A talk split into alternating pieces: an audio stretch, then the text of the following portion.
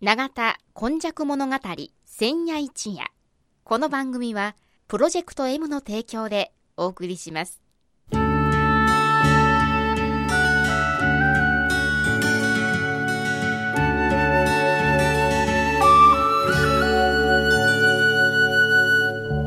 戸は港があることで多様性のある町となりました。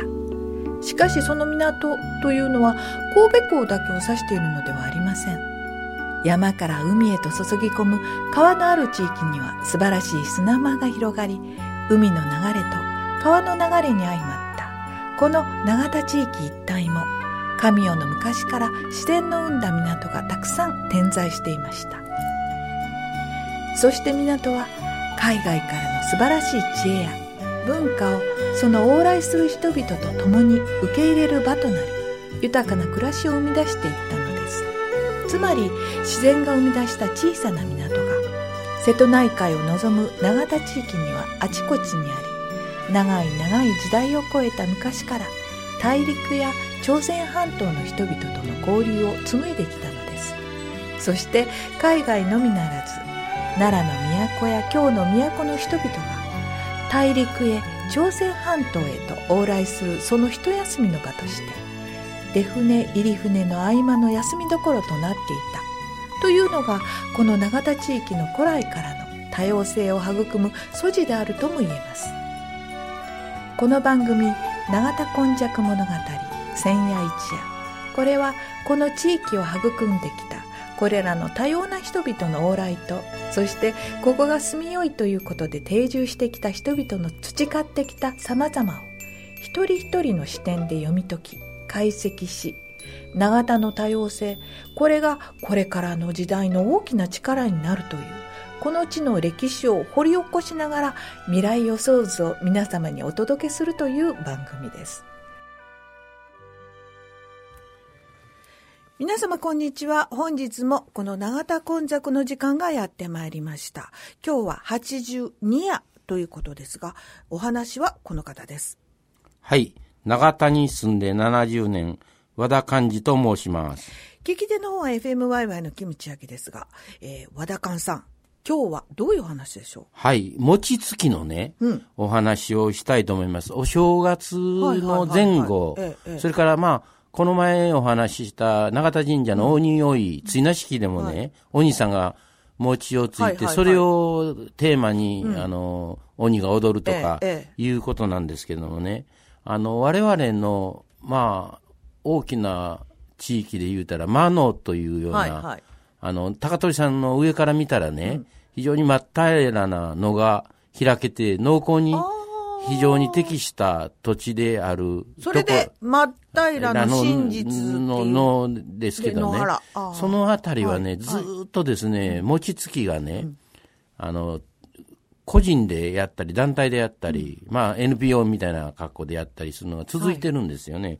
それもみんなが餅つきやったら非常に元気が出るというような、こう、実感ができるんでね、まだ、あの、今年も続いててね、子供の頃私、思い出すとね、家にね、まあお米は自分で蒸して用意するんだけども、あもち米。かはい。チンつき言うてね、はいあの、薄とかね、杵とかね、労力も、みんなその日来て、ついてくれる人が、男衆が、ちょっと待って。知らない？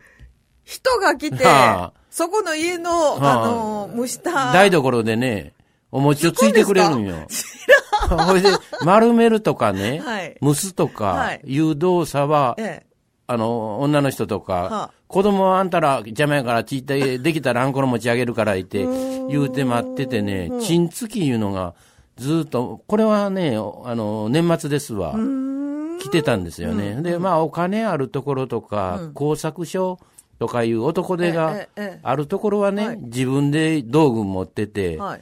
あの、やってはるんやけども、我々みたいにサラリーマンの家族はね、はいそれでもおお餅がいると、は言うて、チンつき、言うて、来てくれるんですよあ、どっね。から来るんですか？それはチンつき屋さんいて、おそらく、あの、グループ組みようやろね。そうです。今でもね、お菓子屋さんなんか、あの、古い和菓子売ってるところはお餅もついてくれる仕組みになってますね。あのうちの近所でも年末になったら、ごっつい鏡餅が並ぶというようなことでね。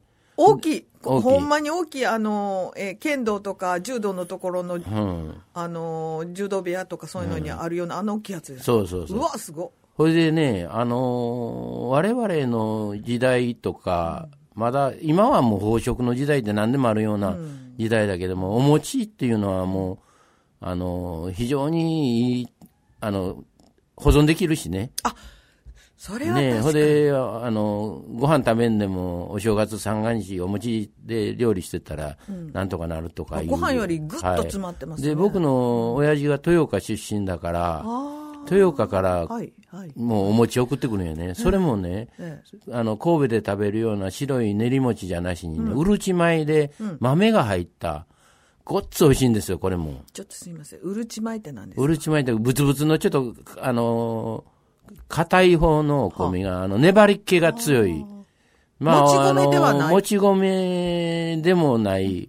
あの、ま、豆も入ったりすしてね、割合、歯応えがある、もちもちもちもちもちっていうような、ものすごいそれ焼いたりしても美味しいしね、最後、もう火からびたら薄に切って、おかきにもできる。ぐらいの普通のお餅よりはちょっと、もあの、もちもち度が高いのがあったりね。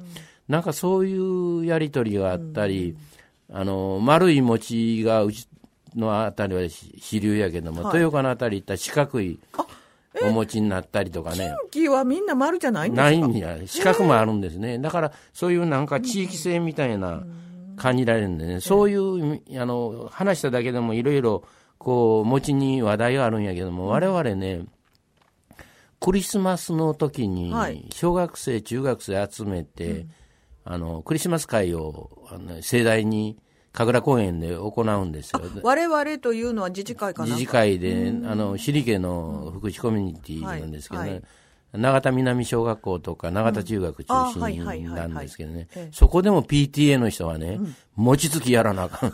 餅つきやらなあかん。餅つきっていうのは、あの、餅つき木じゃなくて、そうほんまに薄そうそとう杵で。去年は配りすぎた。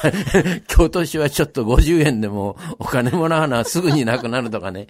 もう餅の話題になったらもう一生懸命なるんですよ。で、校長先生も、これは私ついてわからなかったら、府警の方から、なんか餅つきも要せんような校長先生と言われたから、一生懸命つ付き合って、なるほど。で、小学校の、中学校の先生は若いですからね、非常にたくさんの餅つきがでも、ここで初めてつくんでしょうね。そうですね。で、私ところはね、寒餅つき言うてね、は節分までが寒で、立春はね、2月4日ですから、はいはいそれまでにね、あの、1月28日だったと思うんだけども、お餅つきやります。缶の間にしてる方が、えっ、と、カビ生えへん。カビ生えてそうそう固まりやすいからねそうですね。あの、それでもね、それもね、間野地区の、あの、同志会っていうのがあるんですけどね、焼きそばをね、200食ぐらい、ただで作ってくれるんや。それを和田さん和田さん世話になっとるから、焼きそば提供するわ、ってね、もう、餅よりそれの方が人気でね。餅よりそれで人気でね、はいもう250人、300人が来てくださるんですよ。これあの、餅つきっていうのが、なんかあの、人が集まる、人が顔を合わせる、人がこう助け合うというか一緒になんかやるっていう、そういうツールになツる。ールになったんです。はほんでね、あの、あまりにも、これ、豚汁みたいなの中に餅入れて、で、近くで野菜作っとる人からもらって、野菜も入れてやるんですけどね、その野菜切り困るから、兵庫高校の子とか、常盤大学のあー。子なんかも来てもうてね、やはり餅つきに来るような苦労やないんやね。あの、楽しいから、あ。まあね。ワイワイワイワイ言いながら、はいはいそれでええ、あの、最近のちょっとね、あの、特徴はね、若い人に声かけたら、20代ぐらいの、30代ぐらいかな、飛び職やってるような、威勢のええお兄ちゃんが来てくれて何でもやるわーってね。で、石の、あの、この、叩く下の、餅の、あの、受ける、薄？薄、あれが重いんよ。ほいで、年寄りやから我々下に置いてね。時間こもった言い方でした。来年のね、はいとこまで下に置いとこういうのに、これ上上げとこわ、やれるわ、ってぐわー上げ、もう大丈夫か？の中の？もう高いと今度おろすに困るから来年も来てもらわな。ちょっとこれおろされへんからなって言うぐらいにね、そういう人も来てもらってね。自分の発揮するところですね。はい。コミュニケーションの場になったんですよね。だけど、2月過ぎてね、ええまあさらにね、あの、すごい餅つきがあってね、我々ね、もう餅ついたてしんどいから60キログラム、60キログラムでもね、来てくれた250人ぐらいの人にはお餅配れるぐらいだけどね、はい間野小学校の地区ありますやん。はいはいあそこも元気者ばっかりで、年は我々とあんまり変わらへんねんけども、350キログラムつくんですよ。それでね、朝6時ぐらいからつき始めてね、夕方の2時ぐらいまでね、延々とね、工場、工場みたいなんや。それでまたね、はい。木を、あ、そう、材木屋さんが、木材のところがあるからね材木をもらってきて、あの、ガンガラみたいな大きいドラム缶のはいはいやつ切ったやつにええ。火くべてね、そこの上で蒸すわけで蒸す、すか？蒸すわけです。あほいでもうね、木はふんだんにあって、あの、に人もね、むちゃくちゃ来て、それから、あそこは立命館の、犬井ゼミの生徒がね、そうですね。間野組言うて、はい。間野だけ専ええ属勉強、ーもう1970年ぐらいからずっことれやってね。やってはりますね。で、普通普段は4名か5名ぐらいのこじんまりしたんやけども、その餅つきだけは京都からね、人気なんですよ。で、前の晩にね、あの、雑魚寝みたいに、あの、センターのところで泊まり込んで30人ぐらいがわお。来てくれるんですよ。もう30人も来るから、年取った人は、こうやるんや、ほら、こうなんだ、口でやっいう口で言うてたら、みんな若い人が ついてくれるからあの、6時から始まって、2時ぐらいにまあ、お終えられるんですけども、あの、いっぺんにね、350ですよ。これ0.35トンですからはい。ほんね。で、まあ、間野小学校のね、先生も児童も来てくれるし、太鼓も鳴らしに来てくれるし、それで、間野の地区のええとこは、あの、それをね、格安でちょっと売って、自分たちの活動資金に、年間。集めてるんでね、まあ、そんだけの、まあ、ボランティアの労力をかけて、格安売っても何がしかの入金があったりしてね、いやーそのあの、えーまあ、立命の子にしても初めての体験とか、はそれから出会いの場になるとかでそしてまたそれを受け入れる側にしてもまたこの若い子たちとの交流がある、そこに小学校やいろいろな人たちがやってくるっていうので、これ行ってみたい気にな行ってみたい気になるんでしょう。うん。えーっと、2月のこの放送がある、えーっと、10な第2日曜やったかな。2月の第2日曜日。で、はい。もうまあ、6時からやってますからね、2時ぐらいまで。はい。はいすごいね、勢いで。僕は、あの、工場で働く場場面以外にね、そんな大勢が労力使ってはい。生産をしてるいう生産ですよね。場所をね、はい。それでままた若い人がそれを伝授してもらってるいう姿、まあ、小学生もおるし、はいはい。あのまあ、小学生は丸めたりね、まあ、小さな記念も持ってきてやってはるかな。いやだけど米が売れへん売れへん米を食べへん食べへんって言われるときにこれだけの消費があるっていうのも一つ大きなことで、はいこれを聞かれた方があうちの地域でもっていうふうにね,、思われたらいいことですよね。あのーね、初めて、あのーどういうんか、道具さえ揃えたらね、力はみんな持ってますから、で、口もありますから、大丈夫やと。